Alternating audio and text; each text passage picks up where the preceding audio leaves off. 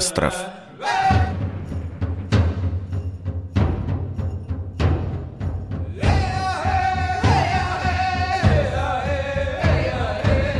Автор Святослав Логинов. И это будет совершенно необитаемый остров? Почти. Любопытная оговорочка. Почти необитаемый остров – то же самое, что почти невинная девушка.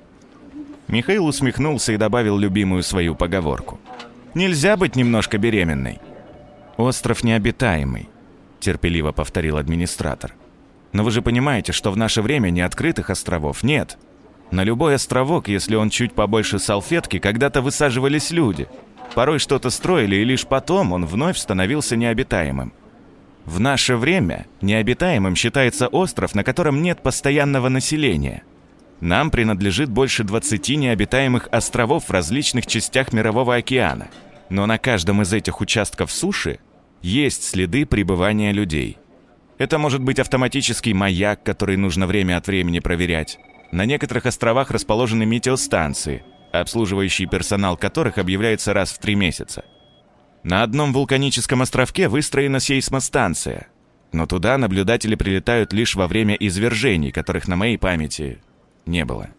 «Вулкана не хочу», — быстро сказал Михаил. «Я уже видал Везувий и Тенерифе. Ничего интересного». «Хорошо. Вулканический остров мы из списка исключим». Покладистость администратора не знала пределов. А по поводу метеостанции вы можете не волноваться. Вы будете высажены в самом дальнем конце острова, так что отыскать человеческое жилье вам, скорее всего, не удастся, даже если вы специально займетесь этим. Вы не найдете даже маяк. Современные радиомаяки башен не имеют. А корабли? Корабли там, где они есть, видно издали, но к берегу они не подходят, так что экзамен на выживание будет вполне серьезным. Помощь можем оказать только мы, остальные даже не будут знать, где вы находитесь. Замечательно. Это меня устраивает как нельзя лучше. Теперь несколько организационных моментов. Вы можете взять с собой какие угодно вещи и любое оборудование. Но допускаются только средства связи, а в остальном берете с собой что угодно по собственному усмотрению. Мы не даем даже рекомендательных списков. Единственное ограничение – вес. Общий вес взятого, включая вашу одежду и предметы личной гигиены, не должен превышать 100 килограммов. Назад вы можете вывести также 100 килограммов, так что, если разживетесь на острове какими-то сувенирами, часть оборудования придется сбросить. Разумно. Михаил кивнул согласно. Вид он сохранял самый деловой, но в глазах забегали чертики, выдавшие, что хозяин думает вовсе не о сохранении оборудования, или во всяком случае нечто в этом требовании показалось ему крайне забавным. Вы пробудете на острове ровно 30 дней. Продолжал администратор тоном, каким внушают малолетнему неслуху, что вести себя следует прилично. Говорят внушительно, не ленясь повторить, но знают, что едва сорванец останется один, все наставления и добрые советы будут забыты в ту же минуту. День приезда и день отъезда в сумме считаются за один день, так что вернетесь вы 15 сентября. Продлить срок можно будет? Нет, только перезаключив новый контракт. Но при этом вам практически наверняка попадется другой остров, на котором придется обживаться заново. Но вы не расстраивайтесь. 30 дней в полном одиночестве. Многие не выдерживают именно отсутствия общения. И через неделю или две посылают сигнал бедствия. Хотя их жизни ничто не угрожает. А что может угрожать жизни? Насколько я помню, географию на маленьких островах крупных хищников не встречается. Не скажите. А остров Комода? Там водятся драконы. К сожалению, Комода остров обитаемый. Там имеется постоянно действующая биостанция. Драконов охраняют, изучают, подкармливают. Да и вообще остров со столь уникальной фауной мы не смогли бы приобрести. И тем не менее, опасности на островах встречаются. И я не вправе предупреждать вас, какие именно. Если угодно, можете проконсультироваться со специалистами по выживанию. Думаю, их адреса несложно отыскать. Тем более, что на сборы вам дается три дня. «Обойдусь без консультаций», — проворчал заказчик. «Где контракт?» «Контракт у меня. Сейчас подпишем. Но должен заметить, вы слушаете невнимательно. Я только что говорил, что вам нельзя брать средств связи, а через минуту упомянул о сигнале бедствия. Почему вы не спросили, как это можно осуществить?» «Ну и как?» Вам выдадут телефон с одной кнопкой. Единственный номер, по которому вы сможете позвонить, мой. Звонок означает разрыв контракта и немедленную эвакуацию. При этом весь ваш залог автоматически пропадает. Так что не советую нажимать кнопку, когда захочется просто поболтать. Вес телефона в общем весе багажа не засчитывается. Все это прописано в контракте. Будете подписывать? Непременно. Давайте его сюда. Через три дня Михаил появился на вертолетной площадке Бюро экстремального туризма. Его багаж умещался в двух преогромных сумках, с какими в недавнее время разъезжали по сопредельным странам челноки, боровшиеся с засильем дефицита в российской жизни. Сегодня такую тару можно встретить только на вещевых рынках и на вертолетной площадке Бюро экстремального туризма. Там, где в расчет принимается каждый грамм, сине-белые сумки из фибропластика оказываются самыми практичными. Рядом с Михаилом шла миниатюрная блондинка ошеломительных пропорций. На спине у нее красовался крошечный рюкзачок, с какими блондинки ошеломительной внешности обычно выезжают на пленер. К рюкзачку был пристегнут болтающийся на цепочке пушистый игрушечный котенок. «Вот и мы!» – жизнерадостно объявил Михаил. «Простите». Знакомый администратор с недоумением уставился на спутницу клиента – в договоре четко сказано «один человек». В договоре сказано, напомнил клиент, что я могу взять что угодно в пределах 100 килограмм. Вот мой багаж. Михаил широким жестом окинул сумки и блондинку. Средств связи там нет, можете проверить. В 100 килограмм мы также укладываемся. Вичка, ты сегодня не слишком плотно позавтракала? Я в такую рань не завтракаю. Томно произнесла Вичка. «Ну, как знаете, но... Как бы это выразиться? Живая часть вашего багажа также должна дать подписку, что всю ответственность за возможные последствия она берет на себя». «Михаль!» — вопросила блондинка. «Там опасно? Ты обещал экзотический отдых на море». «Там ничуть не опасно, только жить придется не в отеле, а на берегу в палатке». «Тогда покажите, где надо расписаться. Мы скоро вылетаем?» через час. «После взвешивания мне можно будет покушать?» Поинтересовался белокурый багаж. «Можно, но только из ваших запасов». Очевидно, администратор чувствовал себя задетым за живое и теперь демонстративно изображал формализм. «Почему через час?» — спросил Михаль. «У вас что, вертолеты уходят по расписанию?» «Час уйдет на то, чтобы подготовить вас к перелету. Сейчас вас усыпят, так что перелета вы не запомните. И проснетесь уже на берегу. Выбор острова осуществляется автоматически за минуту до вылета. «Меня тоже усыпят!» — воскликнула Вичка. «Я не хочу!» «Вас, если угодно. Мы можем упаковать в багажный контейнер, но, боюсь, подобное путешествие не доставит вам удовольствия». «Нет, я вместе с Мишей». «Вот и замечательно. Кстати, вот ваши бумаги, заполните и распишитесь.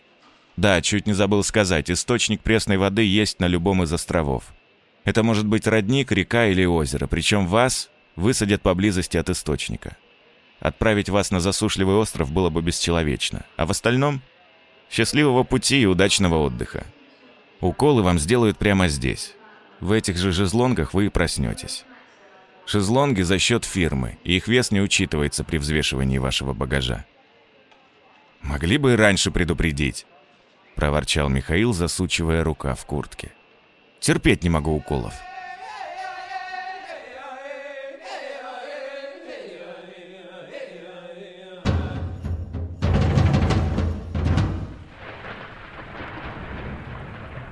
Проснулись они действительно в тех самых креслах, в которых сидели перед вылетом.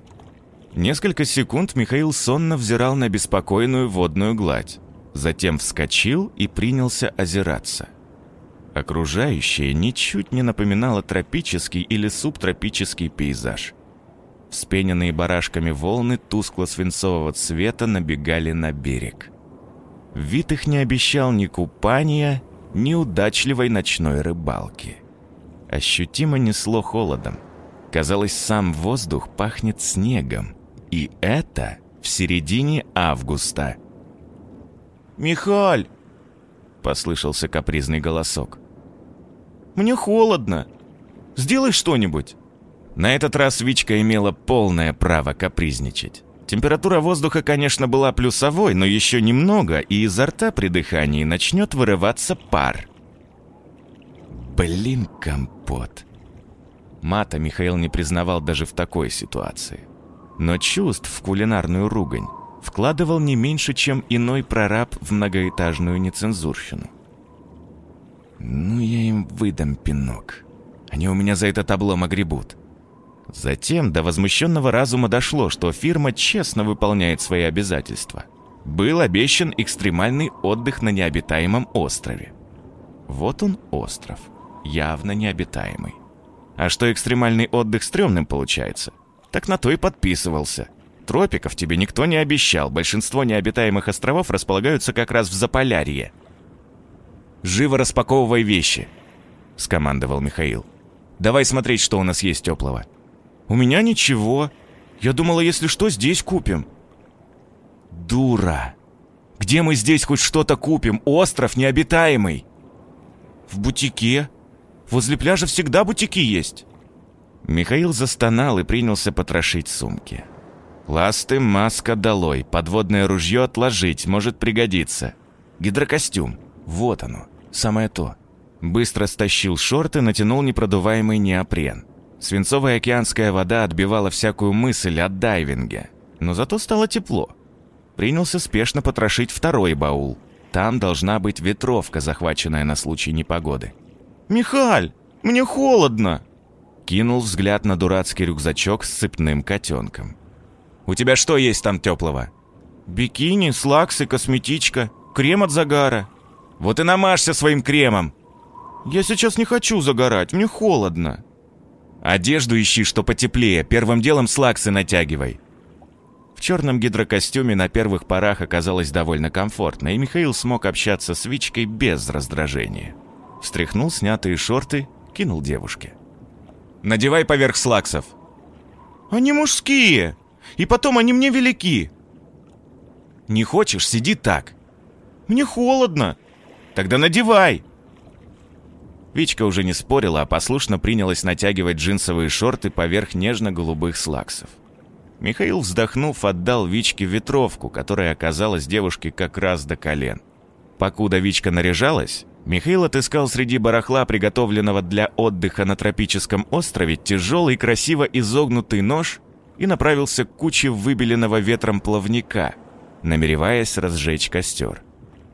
Нож с трудом брал просоленную древесину, да и сама она не желала разгораться, медленно обугливаясь под дрожащим огоньком зажигалки. Шашлыки, для которых было захвачено 10 килограммов мяса в вакуумной упаковке, откладывались на неопределенное время. В конце концов удалось найти сильно расщепленный и измочаленный волнами ствол, который пошел на растопку. Костер разожгли, правда при этом оказалась израсходована почти половина бутылки с жидким парафином. Готовый уголь для шашлыков Михаил брать не стал, а бутылочку парафина захватил, рассудив, что без него не так просто будет раскочегарить огонь в тропическом лесу. Теперь выяснилось, что в тундре костер разжечь так же сложно. Вичку Михаил оставил следить за огнем, а сам занялся палаткой. Палатка была легонькая, собственно говоря, не палатка, а тент от солнца. Оставалось надеяться, что от ветра она тоже защитит. Двухместная палаточка была куплена в магазине уникальных товаров и весила 400 граммов. Состояла она из тончайшей ткани и пяти фибропластовых прутков. К земле она не крепилась ничем, а парусность имела приличную. Так что первый же порыв ветра закувыркал невесомое сооружение по камням. Пришлось прижимать пол палатки камнями, сократив полезную площадь до минимума. Когда Михаил закончил бороться с палаточкой, он обнаружил, что костер практически погас, а Вичка сидит и задумчиво созерцает гаснущие угли. «Ты что делаешь?» – заорал Михаил. «Слежу. Ты же сам сказал, чтобы я следила за костром». Ругаться было бесполезно. Костер Михаил сумел оживить и даже изготовить некое подобие шашлыка. Заодно обнаружилось, что соли они не взяли – Михаил сказал, что мясо вполне можно приготовить, окунув в морскую воду. но от костра отходить не стал, и шашлыки были съедены несолеными. Ночь пара провела тесно обнявшись, хотя в объятиях этих было немного сексуальности. Михаил и Вика сжались друг к другу, пытаясь согреться. Утром, высунувшись из игрушечной палатки, Михаил обнаружил, что мох и выброшенные на берег бревна плавника густо серебрятся инием. Ядрен батон. Больше приличных слов для выражения чувств у Михаила не было. Вичку Михаил мобилизовал на сбор щепочек, палочек, былинок, которые могли бы пойти на растопку. Парафин, так же как и ресурс зажигалки, приходилось экономить. Сам принялся проводить ревизию, что из захваченных вещей может реально пригодиться для выживания на полярном острове. Собираясь в путешествие, Михаил рассуждал просто. 30 дней — это не так много. Не найдется подножного корма, можно и поголодать. Поэтому и продукты брались не походные, а скорее для пикника. Шашлычок и все, что к нему прилагается. В дальнейшем предполагалось перейти на рыбу и прочие морепродукты. Суровое море рыбалки не обещало. Вполне возможно, что там полно добычи, но потом придется переодеваться. А ничего теплого, кроме гидрокостюма, нет. Так что лучше попаститься, чем потом дать дуба от холода.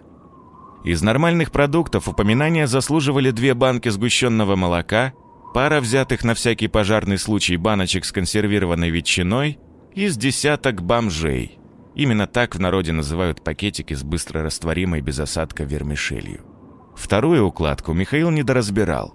И без того ясно, что там всякая мелкая барахлишка. Футболки, гавайки, запасные плавки, средства от комаров и москитов – а из дельных вещей только упаковка зажигалок и длиннющие туристические спички разжигать костер во влажном тропическом лесу. Понадобятся ли спички здесь, вопрос спорный. Очень может быть, что понадобится радиотелефон с одной аварийной кнопкой. Если в августе идут утренние заморозки, то к сентябрю запросто может выпасть снег. Эх, посетовал Михаил, окончив ревизию. Ведь хотел взять топор но испугался перевеса. «А теперь с одним ножом что делать?» «Топор есть», — протянула Вичка. «Ты его сам на стол положила, я завернула и сунула в сумку. Решила, что ты его забыл». Михаил кинулся к недоразобранной сумке, которую перед отъездом доверил укладывать Вичке. Из самого дна вытащил сверток, туристический топорик, завернутый в махровый банный халат с драконами. Ни то, ни другое брать с собой не предполагалось. «Вичка, ты гений, когда действуешь интуитивно!» Михаил стащил гидрокостюм, ходить в котором уже не было сил, и облачился в халат, удивительно нелепо выглядевший на диком берегу. Затем он взвесил на руке топор. По совести говоря, не топор то был, а топорик. Но все же лучше, чем красивый нож, которым Михаил пытался орудовать вначале. При виде топора к Михаилу сразу вернулась уверенность и начальственные ухватки. «Сидишь здесь», — приказал он Вичке. «Следишь за костром. По-настоящему следишь, чтобы огонь не погас. На первое время дров хватит, там я еще притащу». Михаил оглядел лагерь, напоминающий разоренное вражеским набегом стойбище. Прикинул, что еще может учудить Вичка. Вбил в песок кривую палку, притащенную для костра. Поднял валяющийся на камнях аварийный телефон. Не найдя иной емкости, взял полиэтиленовую упаковку, где прежде мариновались шашлыки, упихал туда телефон и повесил на сучок. «Это не трогать! Пальцем не прикасаться!» «Я только Анжелке позвонить. Расскажу, какой у нас экстрим. Она описывается от зависти». «Это не телефон. С него нельзя позвонить Анжелке, так что не вздумай трогать». «Хорошо, Михаль. Если он не звонит, так зачем его трогать?» Помахивая топором, Михаил направился к берегу, где громоздился преогромный завал выбеленного временем плавника.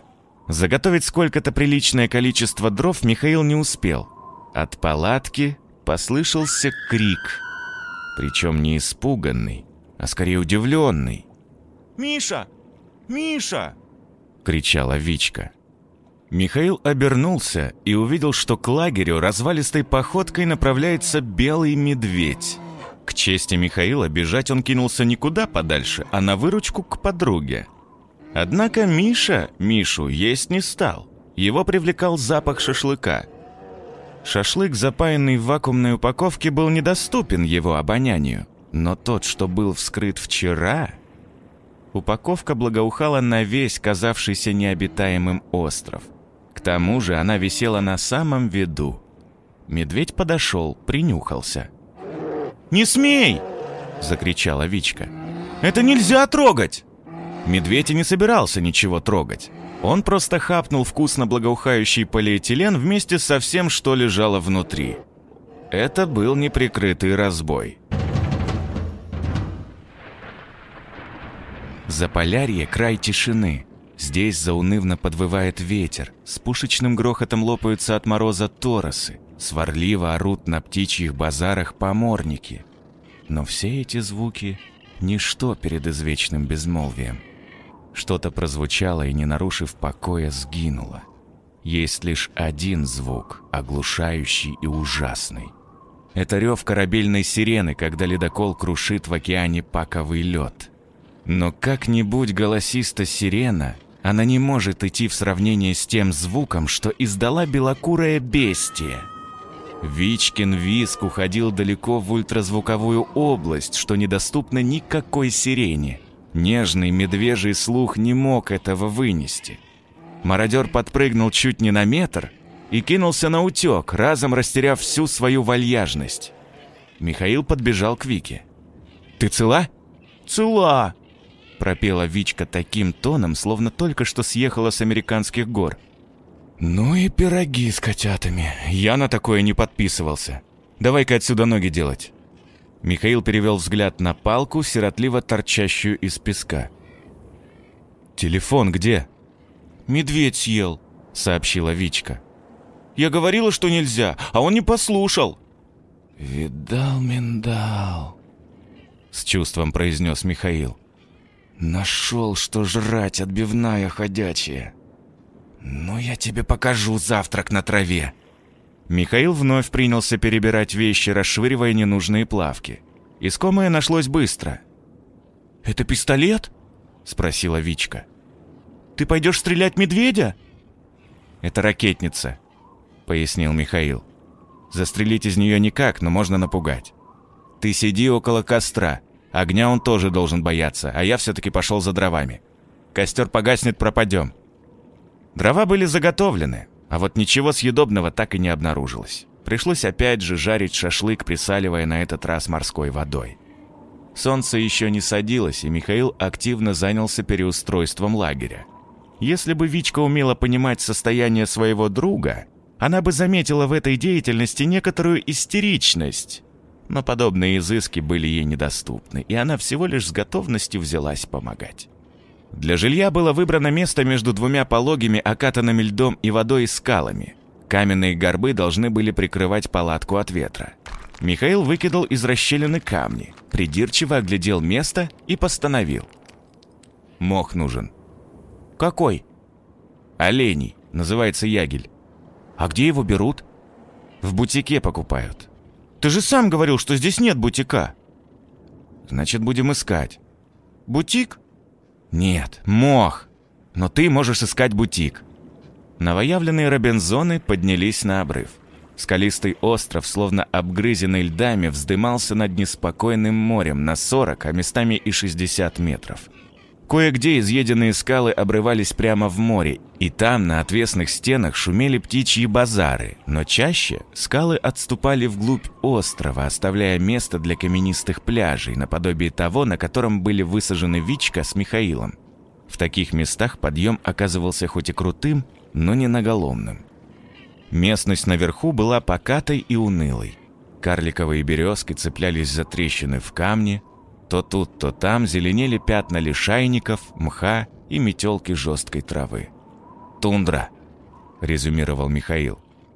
«Не ругайся», — обиделась Вичка. «Я не тундра».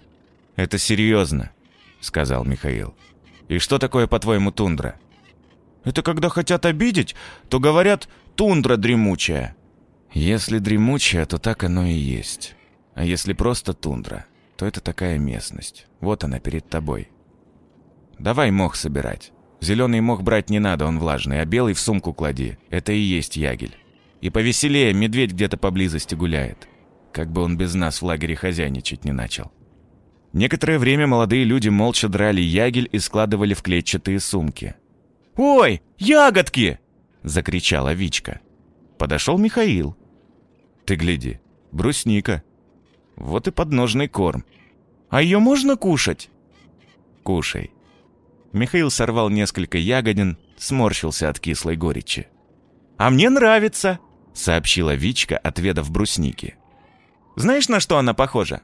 На каперсы». «Ну и лопай свои каперсы», — согласился Михаил. «А тут еще грибочки».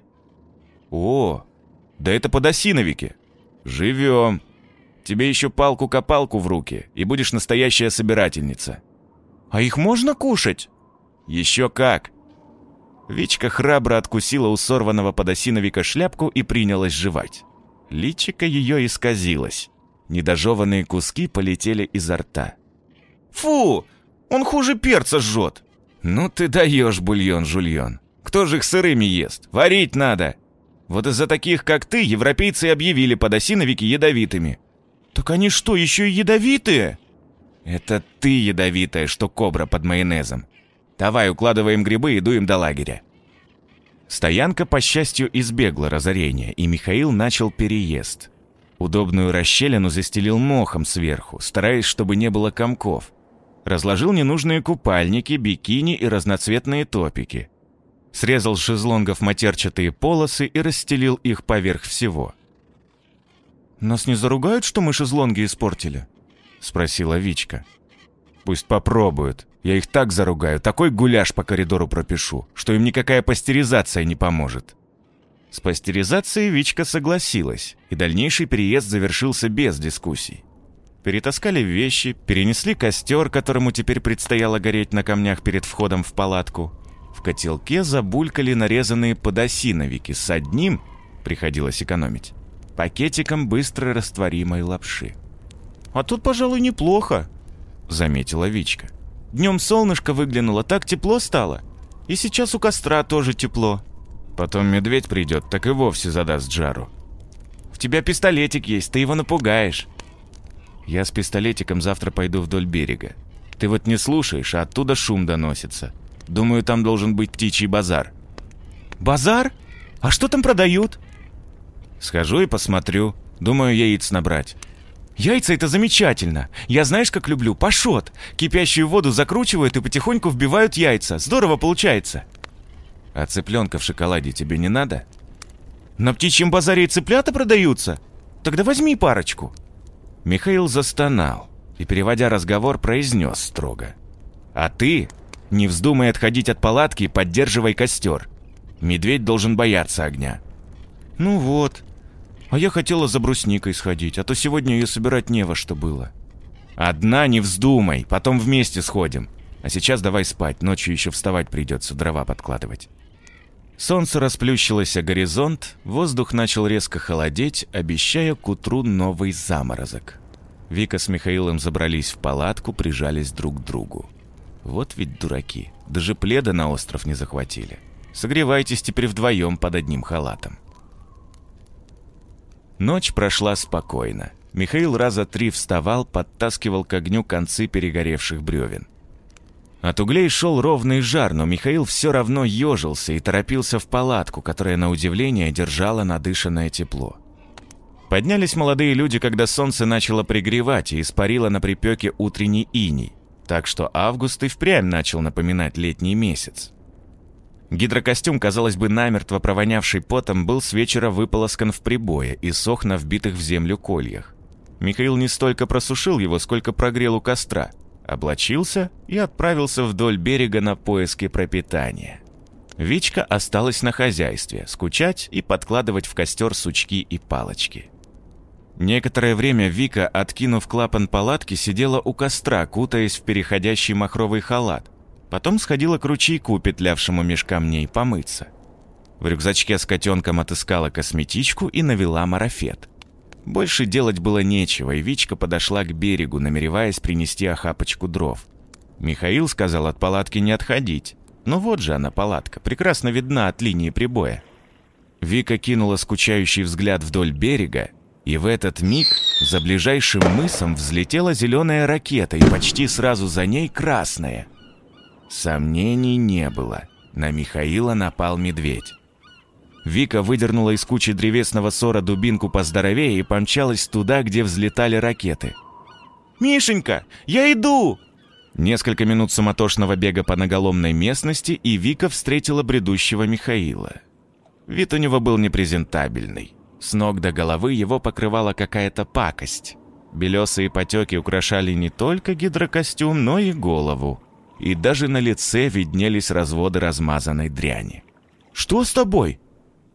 «Что ты здесь делаешь?» Два вопроса слились в один, но ответила, как обычно, Вичка. «Я салют увидала и побежала на помощь. Это тебя медведь оплевал, да?»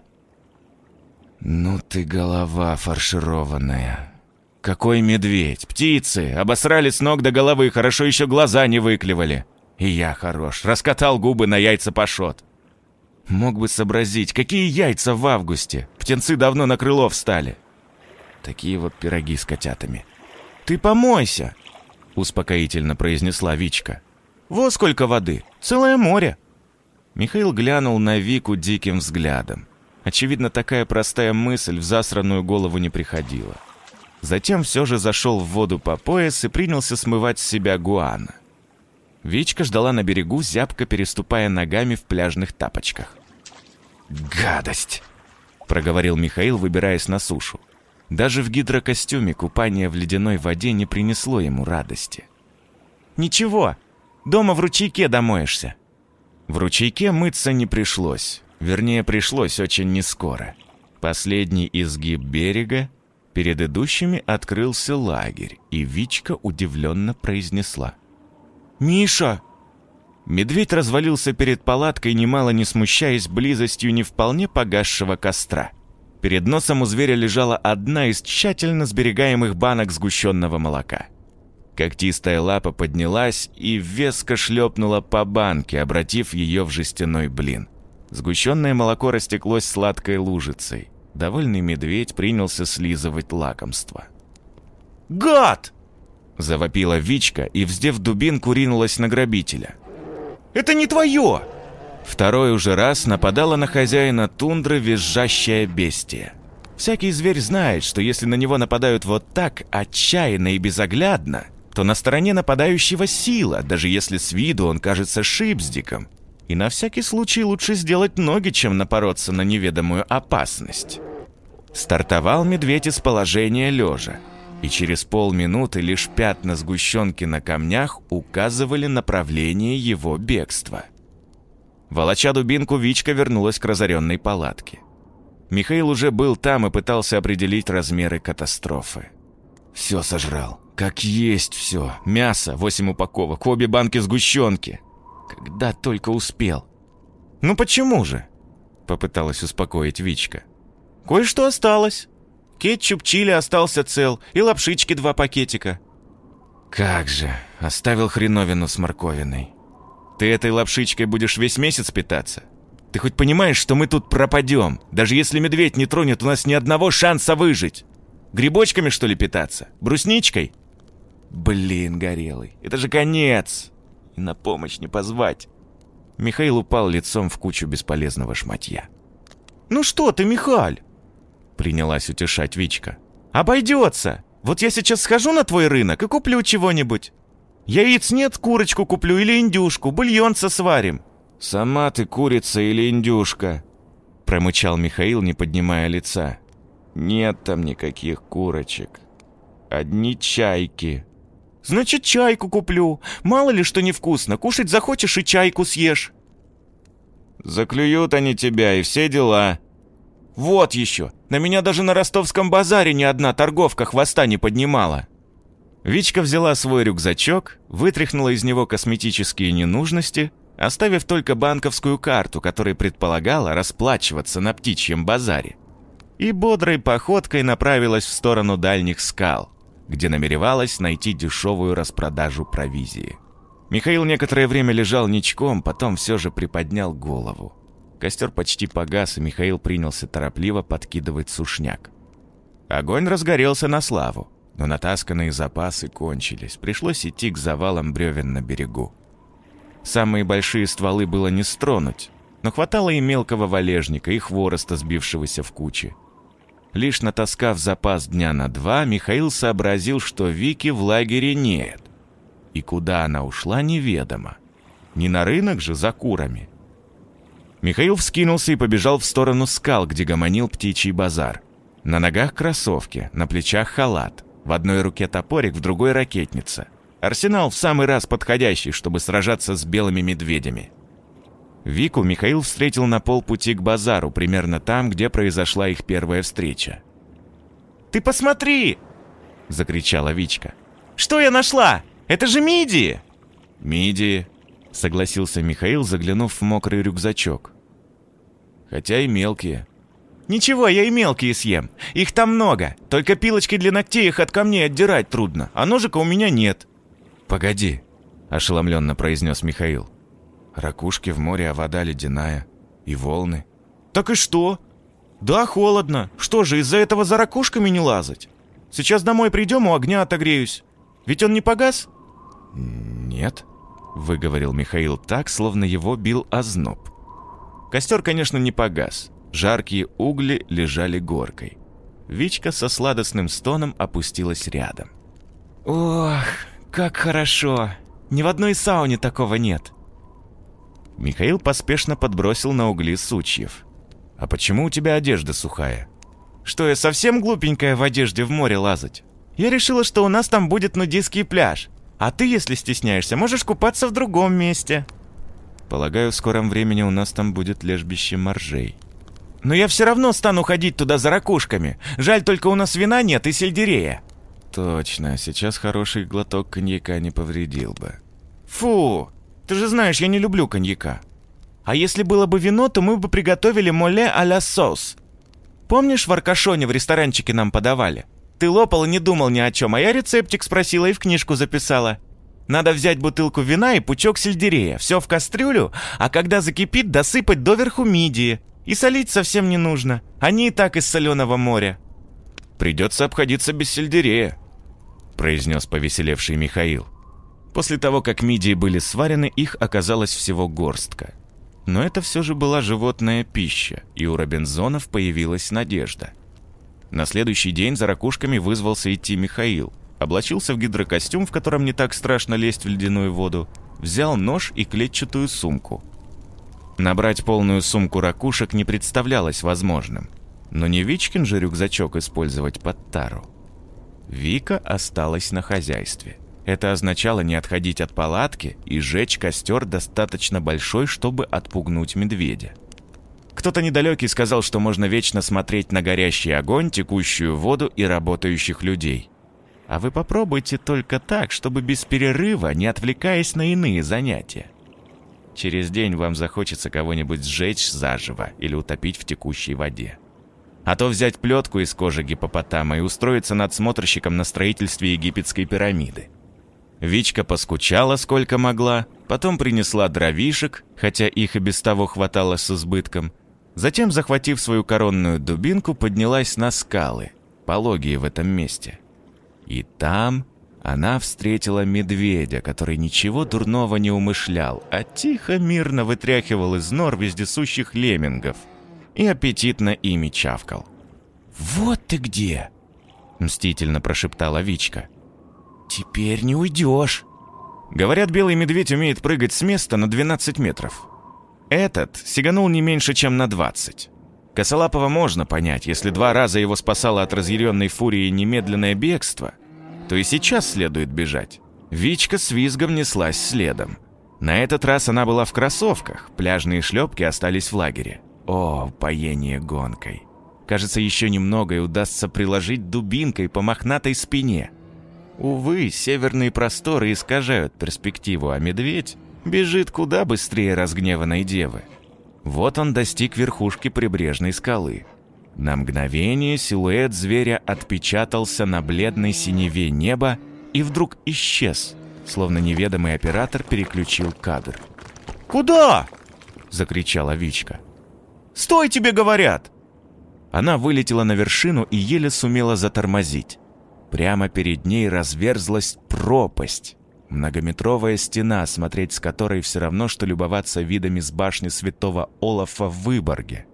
В ногах обнаруживается слабость и противно тянет в животе. Внизу из песка выпирали окатанные волнами горбы, и на них, мертво распластавшись, лежал медведь. «Ой, Миша!» – пробормотала Вичка. «Как же ты так? Я же не хотела!» Михаил возвращался с промысла, таща сумку, в которой лежало килограммов 10 мелких северных мидий. В лагере его никто не встретил, бледные языки пламени доплясывали над кострищем. Значит, Вичка ушла куда-то совсем недавно. Следов крови на камнях не видно, так что не медведь утащил Вику, а сама утащилась. И где теперь ее искать? «Михаль!» Вичка спускалась с горы, и самый вид ее и голос были исполнены трагизма. «Михаль! Там такая беда!» «Что еще?» «Я не нарочно, честное слово! Идем скорее!» Оставалось идти и смотреть, какая стряслась беда. Почему-то Вика не пошла наверх, откуда только что спустилась, а по кромке пляжа, постепенно сужавшегося в этом направлении. Ничего не понимающий Михаил шел следом. «Вот, видишь?» Перед ними, нелепо распластавшись по камням, лежала туша медведя. «Убился, бедненький», — причитала Вичка. «Жалко-то как! Но я ведь не нарочно!» «Представляю, что было бы, если бы ты его нарочно пришибла». «А ты не издевайся! Лучше скажи, его можно кушать?» «Нет», — твердо ответил образованный Михаил. «Гипервитаминоз А гарантирован, вплоть до летального исхода». «Все равно. Нужно снять шкуру и шить шубку. А то здесь прохладно, а у меня шубки нет». Как ни верти, а красивая женщина без шубки оставаться не должна. Паника в офисе Бюро экстремального туризма началась с рутинной проверки работы радиотелефонов. «Что значит не отвечают?» – бесновался директор. «Должен отвечать! Это один из ключевых моментов нашей работы!» Телефон мог пострадать из-за неаккуратного обращения, скажем, если его бросить в костер. «Не городите ерунды! И вообще, что означает ваша плановая проверка? Телефоны должны проверяться перед выдачей клиенту!» Так оно и было – но потом прошло две недели с момента запуска таймера, сигнала бедствия не поступало, и мы начали проверку. То есть кто-то уже две недели сидит на острове, а вы мне сообщаете об этом только сейчас? О ком конкретно идет речь? Ну, это тот тип, который в счет багажа взял с собой девчонку. Что? Вы хоть знаете, куда мы их отправили? Они на острове в Карском море. Там со дня на день снег выпадет. Они на второй, максимум на третий день должны были послать сигнал бедствия. Но если у них, по вашей милости, не работает телефон, телефон был исправен. С мужеством отчаяния вскричал техник. Еще трупов мне не хватает. Вертолет, немедленно! Вертолетами занимается транспортная служба. Плевать мне, кто этим занимается. Вертолет, немедленно! Море кое-где уже покрытое принесенными севера льдами. Скалистый остров, каких много в Карском море. Бесплотный и негостеприимный. Вертолет сделал круг над береговой линией. «Здесь мы их высадили», — сообщил пилот и тут же крикнул. «Вижу дым!» «Слава богу, живы!» Директор, лично возглавлявший спасательную экспедицию, перевел дух. В расщелине между двух выходов скальной породы было устроено что-то вроде берлоги или норы, перед которой и горел костерок. На шум винтов из норы выполз человек. В нем было трудно узнать щеголеватого Михаила. Небритый взлохмаченный, вонючий и бесконечно грязный в изодранном банном халате. Вид он имел самый дикий, и топор в руке только добавлял живописности его облику. Вы живы?» — воскликнул директор. «Кажется. Мы уже переволновались. Что же вы не позвонили раньше? Вам же выдали телефон». «Его медведь съел». «Какой медведь?» «Вот этот». Михаил приподнял край того, что перекрывало берлогу, и стало видно, что это огромная грязно-белая шкура, растянутая вверх плохо выскобленной мездрой и вниз теплым мехом. Удерживали ее деревянные бревнышки и варварские изогнутые металлические трубки от шезлонгов. О боже! выдохнул директор. А ваша спутница где? На рыбалку пошла. Да вот она идет. Вичка, пританцовывая, шла по пляжу. Гидрокостюм не по росту делал ее похожей на щенка Шарпея. В одной руке у нее были ласты и подводное ружье, а в другой гарпун, с которого свисала здоровенная килограмма на три треска. «Ой, у нас гости! Вот здорово, как раз к обеду! На обед у нас мидии в брусничном соусе и запеченный на углях буревестник революции, а на ужин будем варить рыбку. Жаль, птенцы на базаре уже встали на крыло, и поэтому яиц нет. А то можно было бы сделать треску по-польски. Вы ведь любите треску по-польски?» «Пожалуй», — неуверенно ответил директор. «Правда, масла у нас тоже нет. Есть медвежий жир. Но кушать его нельзя, потому что в нем гипервитаминоз. Им можно только мазать лицо и руки от мороза, как защитным кремом». Директор потряс головой, пытаясь уложить мысли в подобие порядка. «Я так понимаю, наконец произнес он, что вы хотите прервать ваше пребывание на острове и вернуться домой. Поскольку телефон был утерян по независящим обстоятельствам, мы со своей стороны... «Ишь, чего придумал?» – перебила Вичка. «Раскатал губу. Домой прежде времени вернуться. Не выйдет. Нам еще 10 дней отдыха положено».